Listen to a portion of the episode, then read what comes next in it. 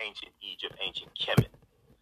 But Mhm. what comes before it is oftentimes left out. Nubia, Ta-Nehisi, uh, um, Abyssinia, Ethiopia, things like this. So when we talk about Kush, are we talking about ancient Kush? Are we talking about a country or a region? We're talking about a region. Uh, the region of ancient Kush stretches back from uh, what we call the uh, what would be the, the what would be north part of ancient upper Kemet, hmm and it's it's said as upper Kemet because of the flow of the Nile River. But upper um, Kemet is what we would call ancient Kush, and it go and it flows down from that area, which is northward, and it goes down further south, um, several miles, probably about uh, 70 to uh, 250 miles further down that river. And so all of that area would be ancient Kush.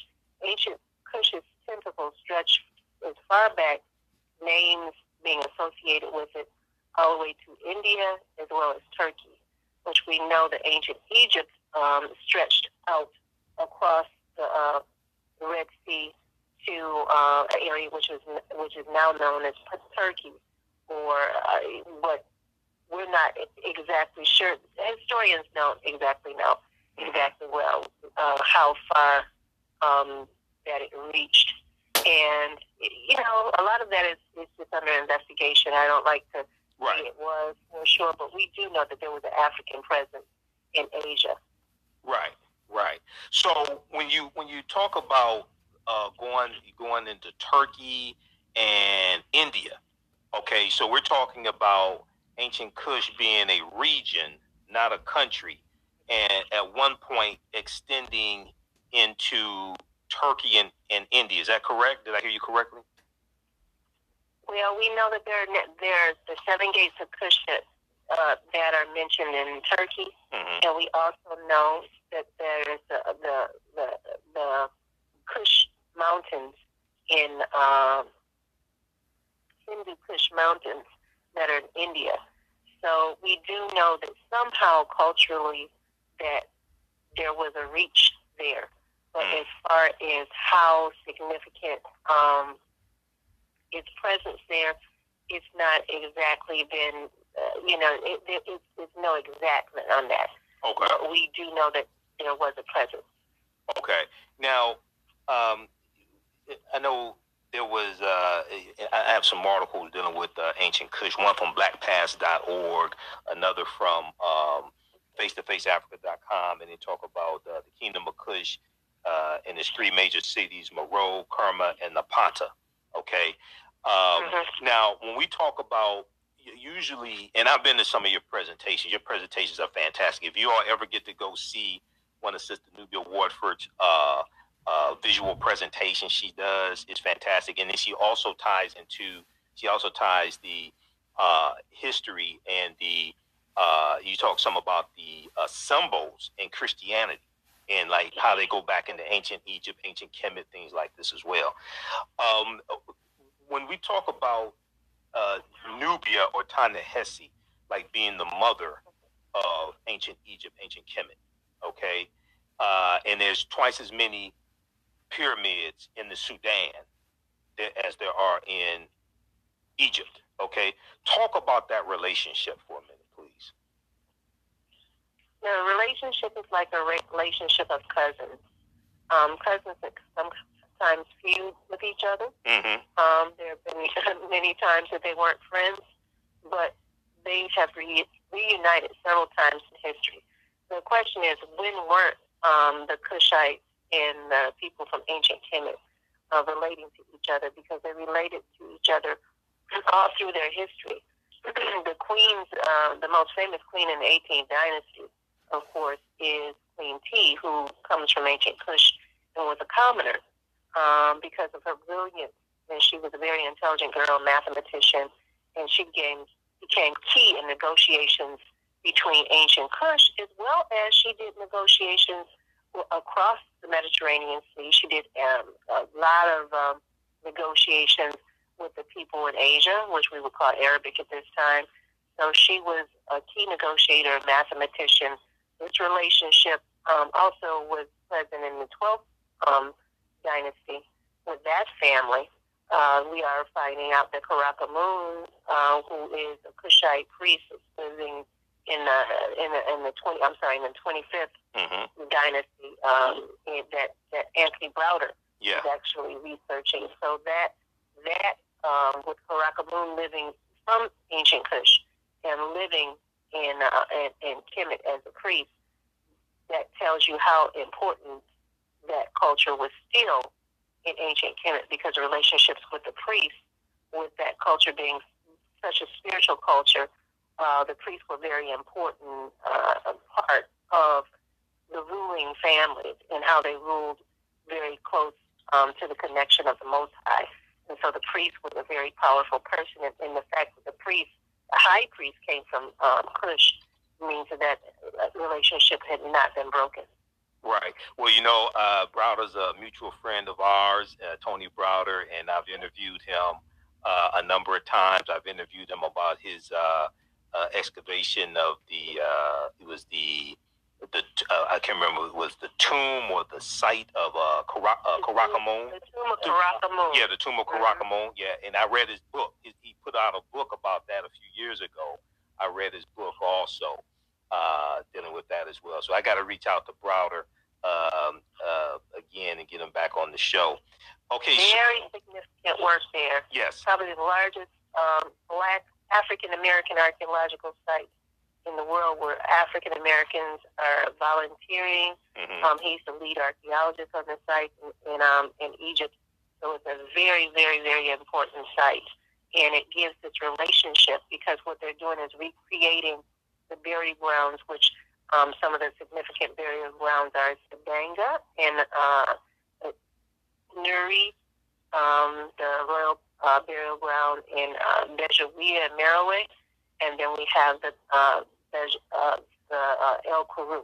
And so what um, Browder, the, the uh, people that are living in ancient Kemet, um, Browder is finding that they are actually going to uh, to, to Kemet and recreating um, El Kuru in Kemet, which is is which means that they, they never forget they never forget about their past. They build upon their past. Mm-hmm. You know, it, The, the, the queen that you just showed, though, Mhm. is, is one of my favorites, Amanishakheto. right, right. And I'm showing another queen named Sister Nubia Warford right now. But let's talk about Amanishakheto. I'm showing your website right now. Nubia. So let me give you a website. Okay. address. Let me give you a web. Let me do this shameless plug for you. So visit her website, All right. ancientnubiancities.com. Ancientnubiancities.com. And uh, right on, uh, and you you can see uh, Sister Nubia uh, in the Sudan uh, doing an archaeological dig. You can read about her, read about the uh, excavations and things like that. And so let's talk about Amanishakheto. So there was, you know, and, and I think I first found out about her from you in some of our interviews that I've done with you over the years. And you know, I Google. So today I, I was pulling together this, pulling together this segment of the show, and I'm working on another project. I, I'm doing a presentation for a corporation uh, tomorrow. And I'm working on that project, but I, I googled your name, and a lot of your stuff, a lot of references to you came from the African History Network show, right? Going back right. to, to our Blog Talk Radio interviews. But um, right. but um, Oh, no problem. But uh, Amanishakheto, I think I first found out about her uh, from you. So tell us about uh, Amanishakheto. So Amanishakheto was a very, very famous uh, queen. She was a bishop. I call this period, it was a 350 year period in ancient Kush that um, was ruled by queens. So I, I call this period the queendom of Kush, Yes. not the kingdom of Kush, because these queens were ruling. Um, they venerated um, the goddess Auset, which is known as Isis. hmm And so these queens ruled with a tough hand. Uh, the Kushite army, which was over a 100,000 soldiers, would protect the area. The Roman army of Augustus Caesar was coming to uh, plan to sack uh, ancient Kush and steal all the gold.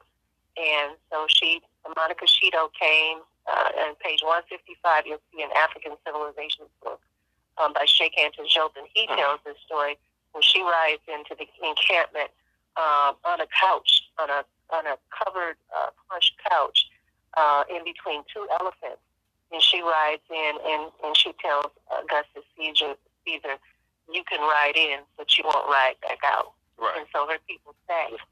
Um, his camp, she takes his, she uh, um, dismembers his statue, beheads it, takes the head back, and she um, buries the head, his head, in the threshold of her throne. So when she steps on her throne, she steps on his face every time, buried underneath, and they recovered uh, that bust from under where her, where her throne sat. There, I, I actually visited her uh, her spa, her sauna um, there in ancient Meroe. The palace is still there, and the spot where her throne was. Her palace was the largest palace in the area. Her daughter inherits uh, the whole uh, the whole thing after she passes away and steps down. And Amanirenas is the queen that they call One-Eyed Candace hmm who Strabo um, actually describes as being quite muscularly, and he said that you know she would her strength would could could uh, she would definitely um, would be something to contend with in the battle, and she had one eye.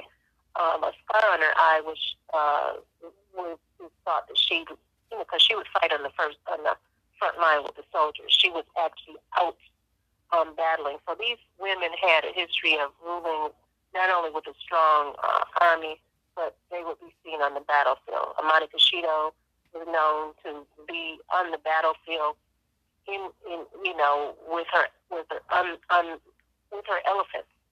So you know, she they they ruled and they ruled very strongly. They protected their gold. They uh, built strong armies. Um, they protected their area. The inhabitants of the, of the Isle of Meroe was was possibly over a half a million people. So she had a lot of people to protect. And Right. of course, the the, the the the valuable thing in ancient Kush was the gold, and a lot of people would come in the area looking for that. Okay, now the term uh, Kandaki, uh, which is also pronounced Candace, um, but or mispronounced Candace, but the term Kandaki that, that means Queen Mother or Queen Regent. Is that correct? Yes, the Kandaki means queen mother, or great mother, or great woman, Okay, um, depending on who is, you know, who's giving the definition of it. okay. Now, um, when we look at uh, uh, is, is the correct pronunciation Moreau? Meroe. Meroe, okay, M E R O E, Meroe. Uh, so the Kandakis of uh, Meroe were the queens of the kingdom of Kush, um, and they're going now. So Meroe is is in what is now called the Sudan. Is that correct? Correct. Okay. So and and, and what's Meroe is in, is in, in Sudan. The reason why it's called the Isle of Meroe because it's in between the Atbara River and the Nile River, a Mhm. tributary which runs a small river that runs off of the Nile River. And so we have the land that's in between that being called the Isle of Meroe. Okay. Um, and, and what's what what I think is really important is to understand that one, a lot of the most of the geographical demarcations or boundaries that exist today in Africa are the result of the Berlin Conference of 1884 and 1885. One, two, when you look at these, um, when we look at Kush as a region and um, as a as a region in general, as opposed to a country, and it encompasses these other kingdoms within it. Right? It's it's like we have to reorientate ourselves geographically to what was in antiquity, as opposed to looking at the boundaries, you know, that are there today, and, and how we look at it today, Sudan, and uh, you know, uh, because the lower portion of Egypt and the upper portion of Sudan in ancient time was basically Nubia. You know, so it's it's like a total reorientation. I think that we many of us have to go through to understand what it looked like in antiquity, where these different kingdoms were. What what what are, what are your thoughts Yeah. on that? I think I think there's a lot of reorientation that has to be done. The antiquity of this civilization being um, the, the age of it, Mhm. um, going back to more than 100,000 years. I think um, that because of the way that the that that the people in antiquity arranged their um, their land and where they lived, that's in direct relationship to the to the Hapi, the Nile River, and that these people were in that in that area for a significantly long time, and it goes further back in time. Probably will will the significance also is is that this area probably is dated back to I'm going to stretch it further back to three hundred thousand years, and so Which area? uh, the whole, I'd say, the whole area, all the way going back to the origins of this area, which is to be the topic tomorrow. The hmm origins of ancient Kush go all the way back as um, far, south is India. Okay. Um, we do have DNA evidence from a couple of people that have gotten their DNA that actually they have um, Australia Aborigines hmm who um, so- sometimes they uh, say that the Aborigines, it depends on who you talk to, said that they're just indigenous, the indigenous of Australia. But many of um, the people in the area, specifically Fijians, say they're from Tanganyika, which is modern day Tanzania. Right. So we think antiquity um, goes back as far as 300,000 years, probably before, because it was a fifth with 300,000 years. So to get to that period where your uh, where your technology has developed uh, to that point, you know, it takes tens of thousands of years as well. So Right, it's right. going to be pushed further back. So we, so you know, I'm my theory is that um, they pretty much puddle jumped from all the different um, tributaries and rivers from the tip of Africa, followed them along because remember that this area had much more water in it at that time, and so that these actually, if you look at a, a map of the rivers, you can just follow them from the southern tip all the way there. Um, my archaeological research and my degree, again, Michael, is I am, uh, I do archaeological research. Right. So even though I'm an, it's a, a branch of anthropology, I, I'm, I'm a holistic cultural scientist. hmm So I, I do the anthropological work, I do the historical work, as well as I do uh, the oral history as well. And much of the oral history, because that's our tradition, is very, very accurate uh, for that for that area. It, it matches the documentation um, very, very closely. So, uh, you know, archaeologists and historians typically um, in in academia don't trust or don't um, say that the oral history is credible. Where I think it it could be much more credible than than than thought um, Right. previously thought. Yeah, and, and I've learned. Ancient. Culture goes down uh, originates from that area. Right. And, and and I've learned I've learned about I learned a lot about the uh, oral traditions from you also in some of your presentations and some of our conversations um, because the oral traditions have to be incorporated. So when we study the history, it, it, it can't just be the archaeological discoveries, the artifacts. It also has to be the the you also have to incorporate into that the oral traditions as well. Okay, so that's a The oral traditions, the historical documentations, what do the people themselves say about themselves instead of what's interpreted? The, the good thing about ancient Kemet is that the people did write about themselves. Now, we, we think that some of it might have been a little bit, you know, uh, pumped up, a little bit exaggerated because the kings, um, you know, there were disputes with each other. They would leave different people out of history. And of course, they would sometimes, you know, just uh, kind of, kind of, uh, you know, kind of make themselves, you know, a little bit larger than they were, or embellish themselves a little bit. But the history of the country um, is is told by the by themselves, and Right. what they what the what the ancestors said in all of their documentation, ancient Kish, Kush, ancient Kemet, is that they are from the south. The the question is, how far south is south? How far south is south? Okay, so when you so are you talking about going into what we today call South Africa? You talking about the southern tip of Africa, the or southern tip of Africa. Okay. hmm The southern tip of Africa, which we know we we recently uh, in the last three to five years, uh, they, there's a structure there that's, that's been dated back to 250,000 years. Mhm. So there's also the structure in Botswana that's 300,000 years, and there's also in Botswana? In Botswana?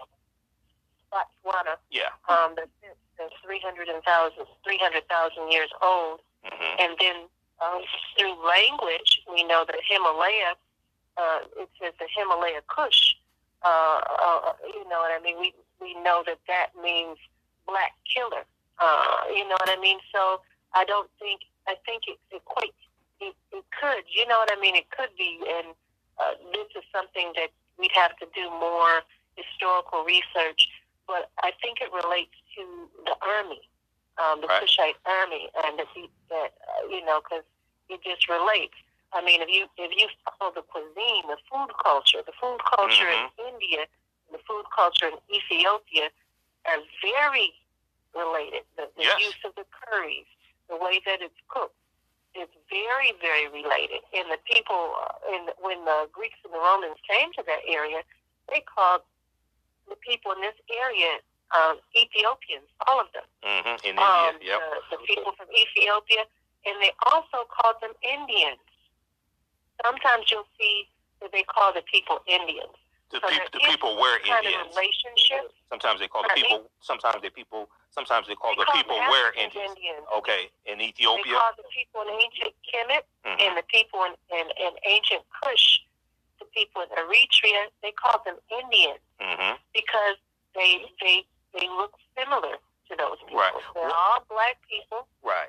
uh, you know, all kinds of the same kind of uh, facial structures, same kind of hair, everything. And so these people typically, you know, they were misnamed uh, Caucasians because many of them had straight hair. Right. There's no, everything comes from African. Right. Straight hairs and straight noses come from African. The aquiline Blue features. eyes, green eyes come from African. Hmm Uh, so there's nothing that's created that you cannot find in the African race. And we should not, and, and remember the ancient Kush and ancient uh, Kemet was also a metropolis because this was one of the, this is the wealthiest area. It was the most beautiful area. Um, they had running water. They had indoor toilets. They had Mhm. bathrooms. They weren't throwing fecal matter out of the windows in these cultures Like they were in Europe. cleanliness and, and, hygiene. And people that lived in other places of the world, the education was egalitarian for women and men. Um, the, the, the education for women is a tradition in its whole east region. Um, that's what, you know, because of the misfortune of Hypatia, because she was a daughter of a famous scholar and she became a scholar Hypatia. and Yep. because she was so charming, she was executed basically. hmm Yep. So, you know, we, we have these these traditions from ancient Kush and ancient Kemet that are present today with the education of men and women that have been followed uh, for the last 6,000 years at least. Because the head of the medical school was a sister. I forget her name at this time. The head of, head of the medical school in Egypt was a woman. hmm So we, you know, uh, we, you know, sometimes we look at the problems that uh, between men and women in Western society, and that black men have adopted some of these ill practices and the, and the illnesses of Mhm. Western culture, where women were highly respected in these cultures and thought as egalitarian. As we see Queen Tiye, uh, who is represented in, when you first walk in the Cairo Museum in Egypt, Queen Tiye greets you with her hand, with her arm around her husband, the same height, which means that he respected her as, as equal power next to him, and it's the first representation in, in history. Well, the Kushite region and the Kemetic region are walk hand in hand together, just like that as far as the respect for women. So the queens of ancient Kush were respected around the world, and those women were also part of the Queen of Queens, the empresses in that area, and the tradition um, still holds today. If you know a woman from Sudan, you know a very proud woman because they are very proud, they are very uh, articulate, and most of them are very highly educated, and this tradition is 6,000 years old. This is a uh, picture that he's showing of Queen Tiye, mm-hmm. uh, which her arm is, is, is wrapped around lovingly of her husband. Always kid and say, well, I'd love him a, a lot too. He was only the richest man in the world um, Amenhotep, and she's there the same height, being represented um, right there. We walk, walk into that Cairo Museum, mm-hmm. and the first thing you see is them sitting there, huge, large, you know, 50, 50 feet tall at least, and it just shows their strength and their power. It's a very right. powerful image, and I believe they left these images for us to see for us, so we would know who we are. Exactly. This is uh, uh, Queen Tiye and her husband Amenhotep the Third. Um, well, look, Sister Nubia, we I, I, I, kept you longer than I planned to, but you just kept going, so I just let you keep going. I just I said I said I'm not gonna stop you because the sister's gonna beat me up if I stop you. But but we're, we're, but we're almost out of time here. So uh, very quickly, one, uh, uh, visit her website, ancient Nubi- ancientnubiancities.com, ancientnubiancities.com com. How can uh, you have a coloring book there? Uh, people can purchase your coloring book. How much is your coloring book? The coloring book there is eight dollars. It includes um, shipping and handling. Mm-hmm. Um, so it's eight dollars. Um, it's two for fourteen dollars. Um, it can be shipped anywhere in the United States and the Caribbean islands. So I know that your show goes worldwide, so we don't really know uh, where people are listening from, and I'm looking forward for tomorrow's class. Exactly. Um, he's given me 25 minutes. I wish I had a, a full 30 minutes. I mean, you can have 30 minutes, sister. We we have two hours for the class, so take your time. I mean, you can have as much time as you want to. I have two hours for the class. So, uh, uh, very very quickly, uh, one. Um, Ethi- uh, India was a colony of Ethiopia going back about 9,000 years ago. Okay, so so so this is understanding that history. Also, I talked to Dr. David Imhotep on Saturday. He told me to tell you hi. Okay. and okay. yep. Author of the First Americans were Africans Documented Evidence. His new book comes. He said it'll be out by the end of March 2021. Okay, so everybody, look. Sister Nubia Wardford is going to be our guest speaker at our online class Tuesday, February 16th. Ancient Kemet, the Moors, and the Ma'afa, understanding the transatlantic slave trade, what they didn't teach you in school. Uh, you can register for it now. It's an eight-week online course. We do it thousands of years of history. It's a visual. Uh, it's visual. You can ask questions in the class through the live chat. All the sessions are recorded also, so if you miss it, you can go back and watch it over and over again. Visit our website, AfricanHistoryNetwork.com, AfricanHistoryNetwork.com. You can register right there. It's regularly $130. It's on sale $80. As soon as you register, you can watch the class on February 9th. And then there's a lot of there's bonus content also. February 23rd, Tuesday, February 23rd, our guest in the class is going to be Dr. David Imhotep, author of the book, The First Americans Were Africans, Documented Evidence. All right, Sister Nubia Warford, look, we're out of time right here. So I'll talk to you tomorrow, sister, okay? Thanks for coming on. Okay, then. Thank you. All right. Thanks everybody listening. All right, peace. Okay, everybody, everybody watching on our Facebook fan page, The African History Network, and my YouTube channel, Michael Imhotep. Keep watching. We'll go for a few more minutes. Uh, we're out of time here on 9 10 a.m. Superstation WFDF. Right now, it's correct wrong behavior is not over till we win. Stay tuned for Pastor Greg Davis. We'll talk to you tomorrow night. Peace. All right, everybody, stand by. Stand by. Stand by. Okay all right, I ain't planning to keep Sister Nubia that long, but she just she was gone, so I'm just hell, I'm gonna let her talk. I'll let her talk, you know. So that's a bad sister right there. Okay, I wanted to squeeze in this other story. So how's everybody doing? Uh, and I got I got a, a presentation to prepare for that I have to give tomorrow also. So I'll be up late. Um, how's everybody doing today? We posted a link here. You can register for the online course. And uh, I wanted to talk about this other story. So we talked about the impeachment. We talked a little bit about that. Um, I, I want to go to this other clip. Um, uh, dealing with impeachment. But first, I want to do with this story here. This deals with uh, an ancient beer factory unearthed by archaeologists. An ancient beer factory unearthed by archaeologists. Okay. Now, as I talked about before, and if you see any of my presentations, uh, you hear me say the deeper they dig, the blacker the planet gets, the more research they do, the older we get. Okay, the deeper they dig, the blacker the planet gets, the more research they do, the older we get. And these type of these archaeological discoveries, I mean, they they happen. You hear, read about them every every month, sometimes every other week. And um, I saw them talk about it. It was maybe for about 30 seconds on MSNBC. But uh, all the news outlets have an article dealing with this, okay? So uh, I'm going to talk about this story here. Uh, ancient beer factory unearthed by archaeologists in Egypt.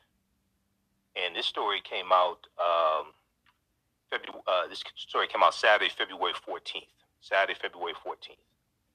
The deeper they dig, the blacker the planet gets, the more research they do, the older we get. And you, and you hear Sister Nubia talking about civilizations going back 100,000 years ago, like in, in Kush, and uh, they're, they're discoveries that show Homo sapiens, uh, my, uh, Homo sapiens in Africa going back. Uh, uh, they found them in uh, Morocco, if I remember correctly uh, 300,000 to 350,000 years ago. This is a discovery from June of 2017. This is, this is one of the archaeological discoveries I talk about in the course, in the online course. So when these new discoveries take place, they keep having to push the timelines back, right? You remember Juvenile had the song back in like 1999, uh, back that thing up. Cash Money Records taking over for the 99 and the 2000. Remember, back that thing up. When these when these new discoveries come out, they keep having to push the timelines back. They keep having to back that thing up. All right. So uh, Egypt has announced dozens of ancient discoveries in the past couple of years in the hope of attracting more tourists. Ancient beer factory unearthed by archaeologists in Egypt. Okay, so it, it talks about how American and Egyptian archaeologists have unearthed what could be the oldest known beer factory at one of the most prominent archaeological sites of ancient Egypt, a top antiquities official said Saturday.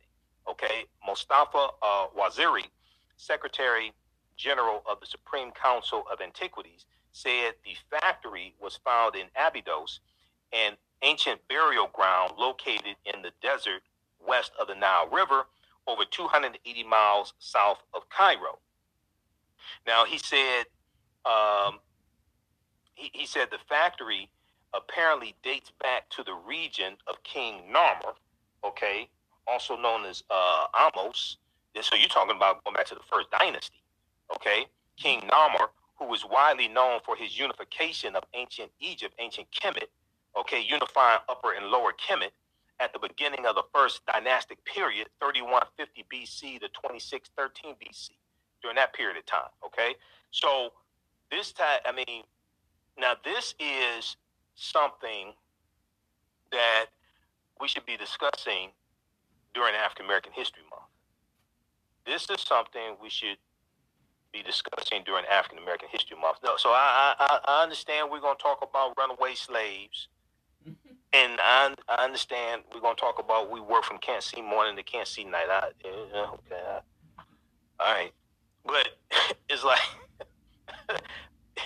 sometimes the limitations that we operate within are fictitious. Sometimes the, uh,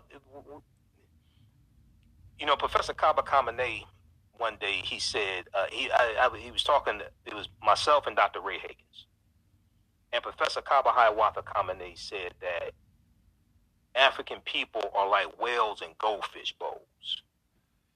We're like whales and goldfish bowls.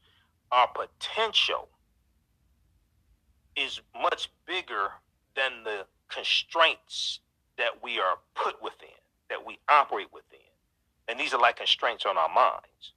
So, you know, you, you hear me say that when we have these African American History Month celebrations, we don't have to just keep recycling the same 15 to 20 sanitized Negroes every year yes, it's important to study about them, but we we put these constraints on the information that we deal with in these celebrations, and we just operate within the the circumference of slavery or 1619 up until now. Okay, these are the types of things also that we need to deal with during these uh, during this monthly cultural celebration. So I want to I want to play this clip here from uh, play the audio of this clip from the story from uh, NBC.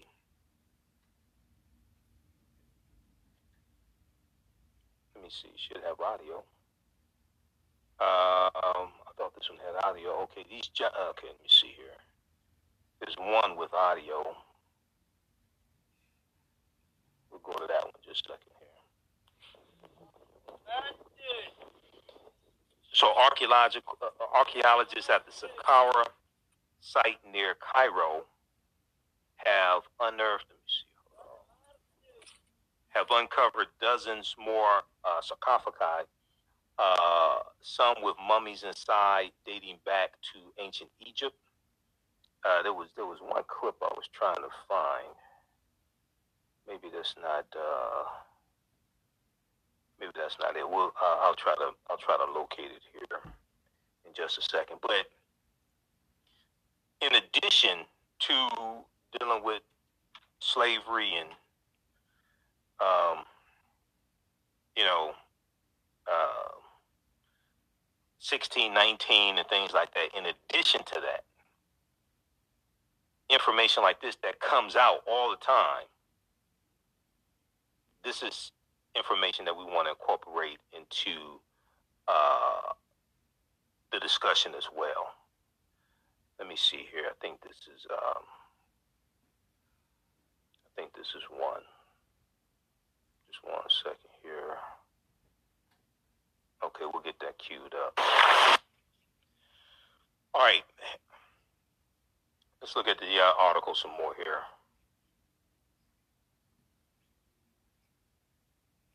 Okay, so archaeologists found eight huge units. Each is about 65 feet long and 8 feet wide. Each unit includes 40 pottery basins in two rows, which had been used to heat up a mixture of grains and water to produce beer.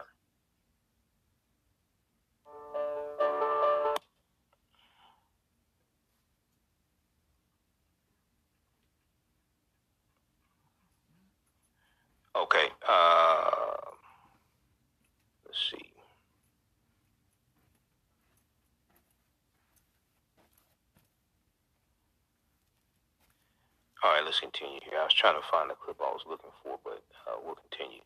All right, so the joint mission is co-chaired by Dr.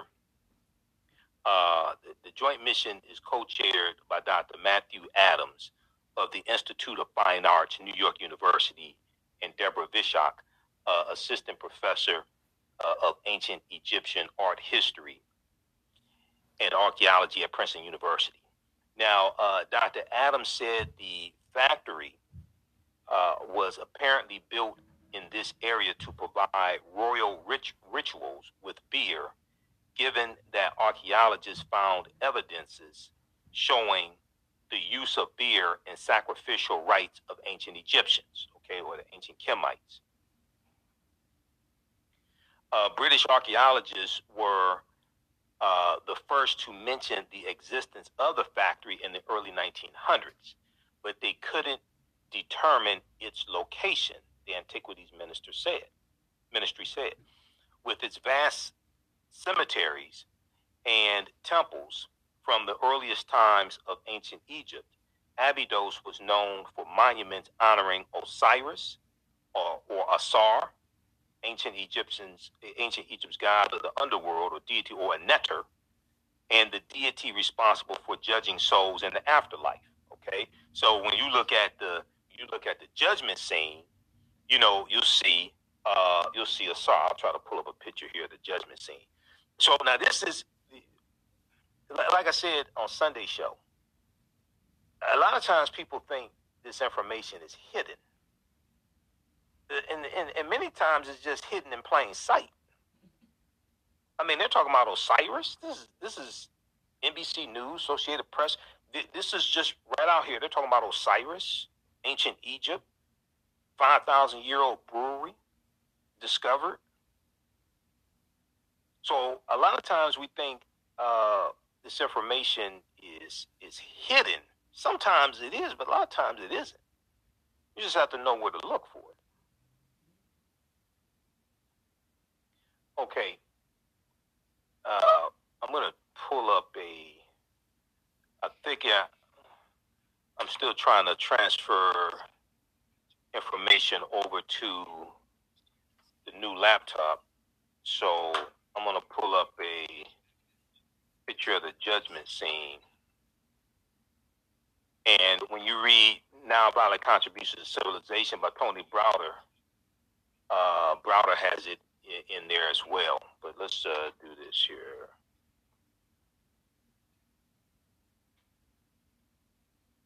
Let's uh, bring this up here.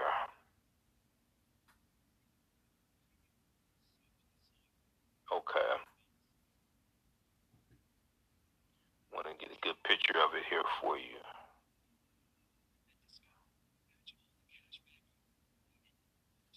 So,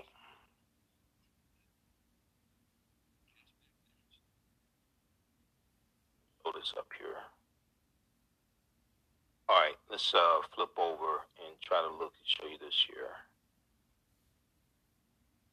Okay, so this is uh, from Ancient Kemet, the judgment scene when you read Nile Valley Contributions to Civilization, if you read some of Dr. Ben's books like Black Man of the Nile and His Family, I think he has the judgment scene in there. I have a copy of that. I read that like 20 years ago. Um, so you'll see Asar sitting here on the throne, throne of judgment. Asar, who the Greeks called Osiris. You'll see um, uh, the, the, the, the scale of Ma'at, okay? You'll see the devourer here.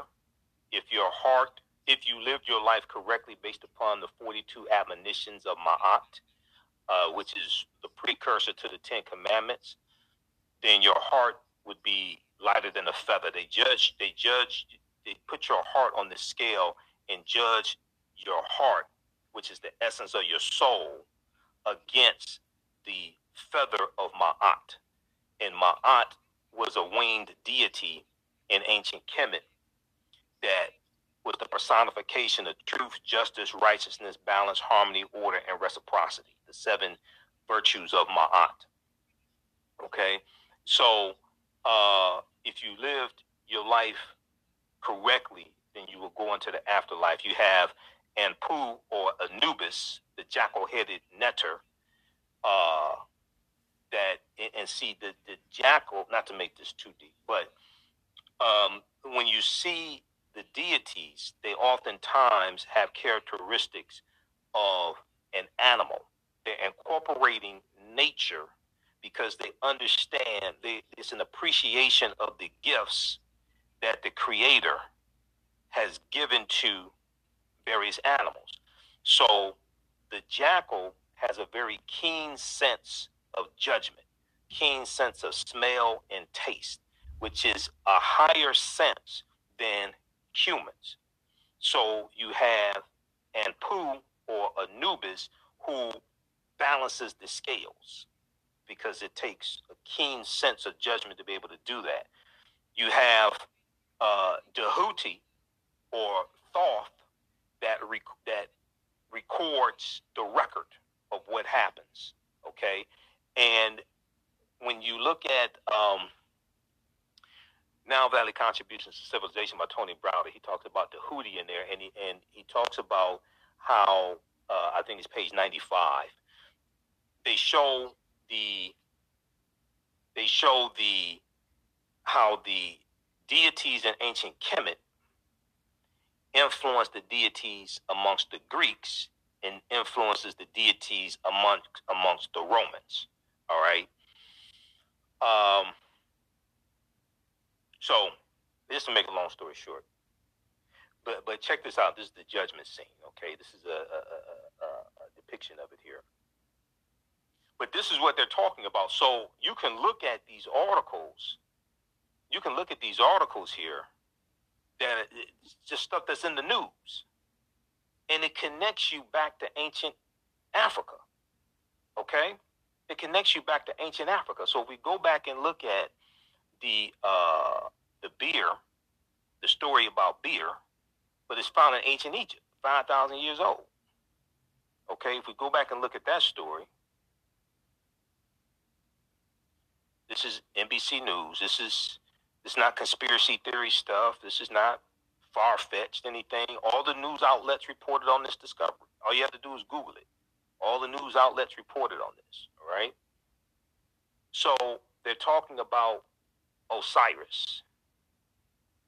And then it's so then when you study Asar, Aset, and Heru, who the Greeks call Osiris, Isis, and Horus, then that gets into Heru being born of a virgin birth on December 25th to Aset, the virgin, who the Greeks called Isis.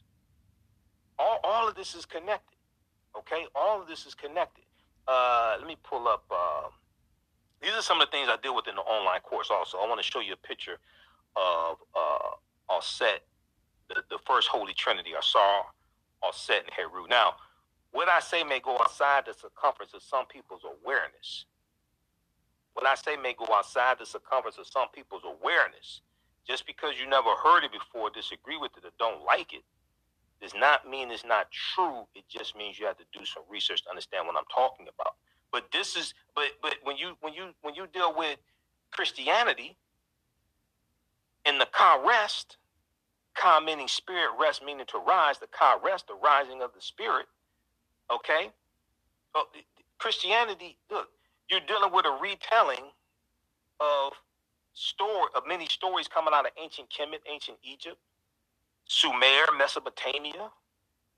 You're dealing with a retelling of these stories. So this is Asar, Aset, and Heru, who the Greeks called Osiris, Isis, and Horus. Asar is in the middle. Okay, this is Heru with the falcon head. Now, when you look at the, so Heru born on of a virgin birth on December 25th.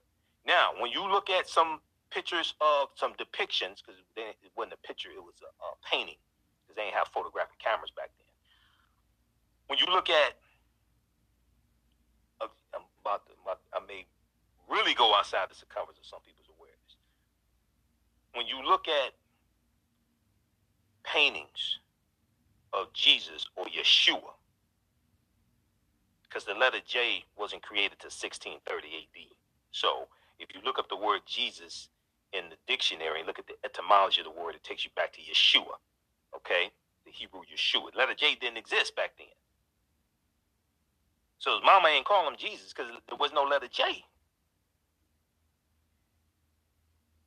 You see some depictions of Jesus with a dove over his head, right?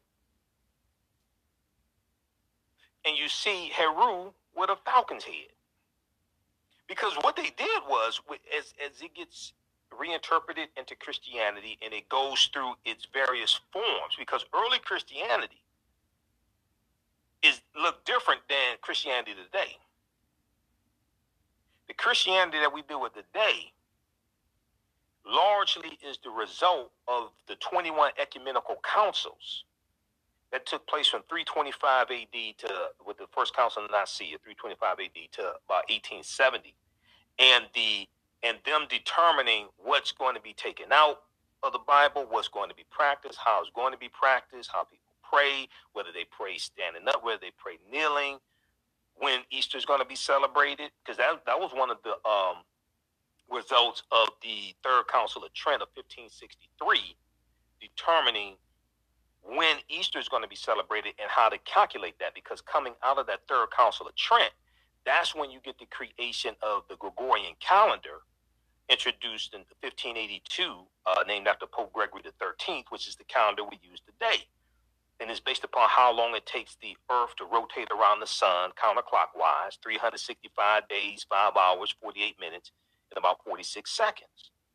That calendar is the result of the Third Council of Trent, 1563 AD. So you have to understand. So to understand Christianity, okay, and we look at the, uh, the Helios, the Holy Bible, or Helios Biblos, the Sun Book. Go to the dictionary and look up the etymology of the word Holy Bible. Right? So, if you to understand the existence of something, you must understand the pre-existence of existence.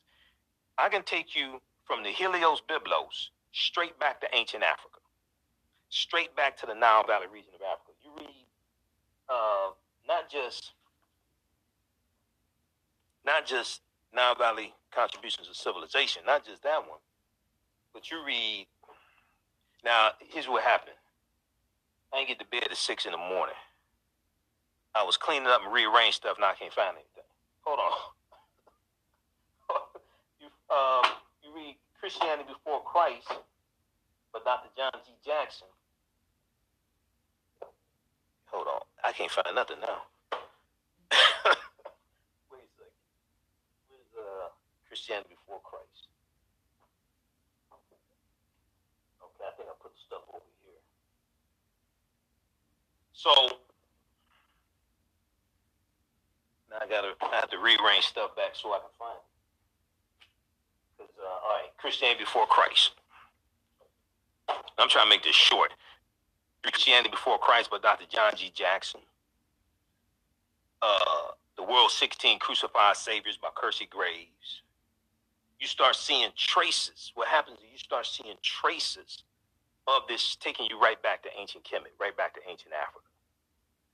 All right, let me see something here. Let's look at this. Uh, what we have next? Oh, this right here. Oh, this this, this tells it all right here. this tells it all right here. Okay, so when I was a kid, 1970s, I used to get up Saturday morning and I used to watch Saturday morning cartoons and Saturday morning TV shows, right? So there was this TV show, they had the Shazam and ISIS hour on CBS Saturday mornings, 1970. I still have comic books from the 1970s that show the Shazam and ISIS hour. Okay, and they show. Um, let me see. They show uh, this white woman as ISIS, and this is on a Saturday morning cartoon. And they and when you watch it, uh, a few years ago, I was watching episodes. It's called The Secrets of ISIS. Let me blow this up. It's called The Secrets of ISIS. That's the name of the TV show from the 1970s. The Secrets of ISIS came on CBS. It was like 11 a.m., 11:30 a.m. They showed it was the Shazam and ISIS hour. At the beginning of the show, they had episodes of, of Hulu. They had episodes on Hulu of the Secrets of ISIS. It may still be there. When when I was going back, I was a few years ago. I was watching it and at the beginning of the show, they talk about how she got her powers from ancient Egypt. And they start naming they start naming Egyptian queens. They talk about Hatshepsut and th- different things like this. I'm like, I'll be damned. But what happened was they put this into a, a, a Saturday morning TV show, but then they have a white woman portraying ISIS. And they say she got her powers from ancient Egypt, but they ain't say that the ancient Egyptians were Africans. Because I remember watching this in the 70s. And, you know, my friends were watching things like this, but we were never told that ISIS was an African woman. So this is the DVD, this is the cover of the complete box DVD box set series, The Secrets of ISIS. So she is a copy of Auset, who was a virgin, husband of Osar, Osiris, who gives birth to Heru, who the Greeks call Horus, on December 25th, the virgin birth. Then, if you look at the, all of this is connected. You look at the constellation of Virgo in the zodiac, the constellation of Virgo. Virgo in Latin means virgin. In ancient times, that constellation was of Auset. who the Greeks call Isis. All of this is connected. You just have to understand the chronology of history. Okay, so you so what happens because I have a background in marketing and media as well as history. What I like to do is take elements from media that you see right in front of your face. Because the truth is right in front of your face. You just have to understand how to decode the messages, how to decode the symbols. Okay, this is why I said, uh, like last week, I said you have to get a symbols encyclopedia or a symbols dictionary. I have a symbols dictionary that decodes like 2,000 symbols from around the world. The, the truth is right in front of our faces. But we have to understand the pre-existence of existence to understand what we're seeing. We look at the article from um, NBC News. This ain't conspiracy theory stuff. This is not hocus pocus. Okay, we look at the article from NBC News. They're talking about an ancient brewery in ancient Egypt, five thousand years ago, oldest brewery that's known to man. Okay,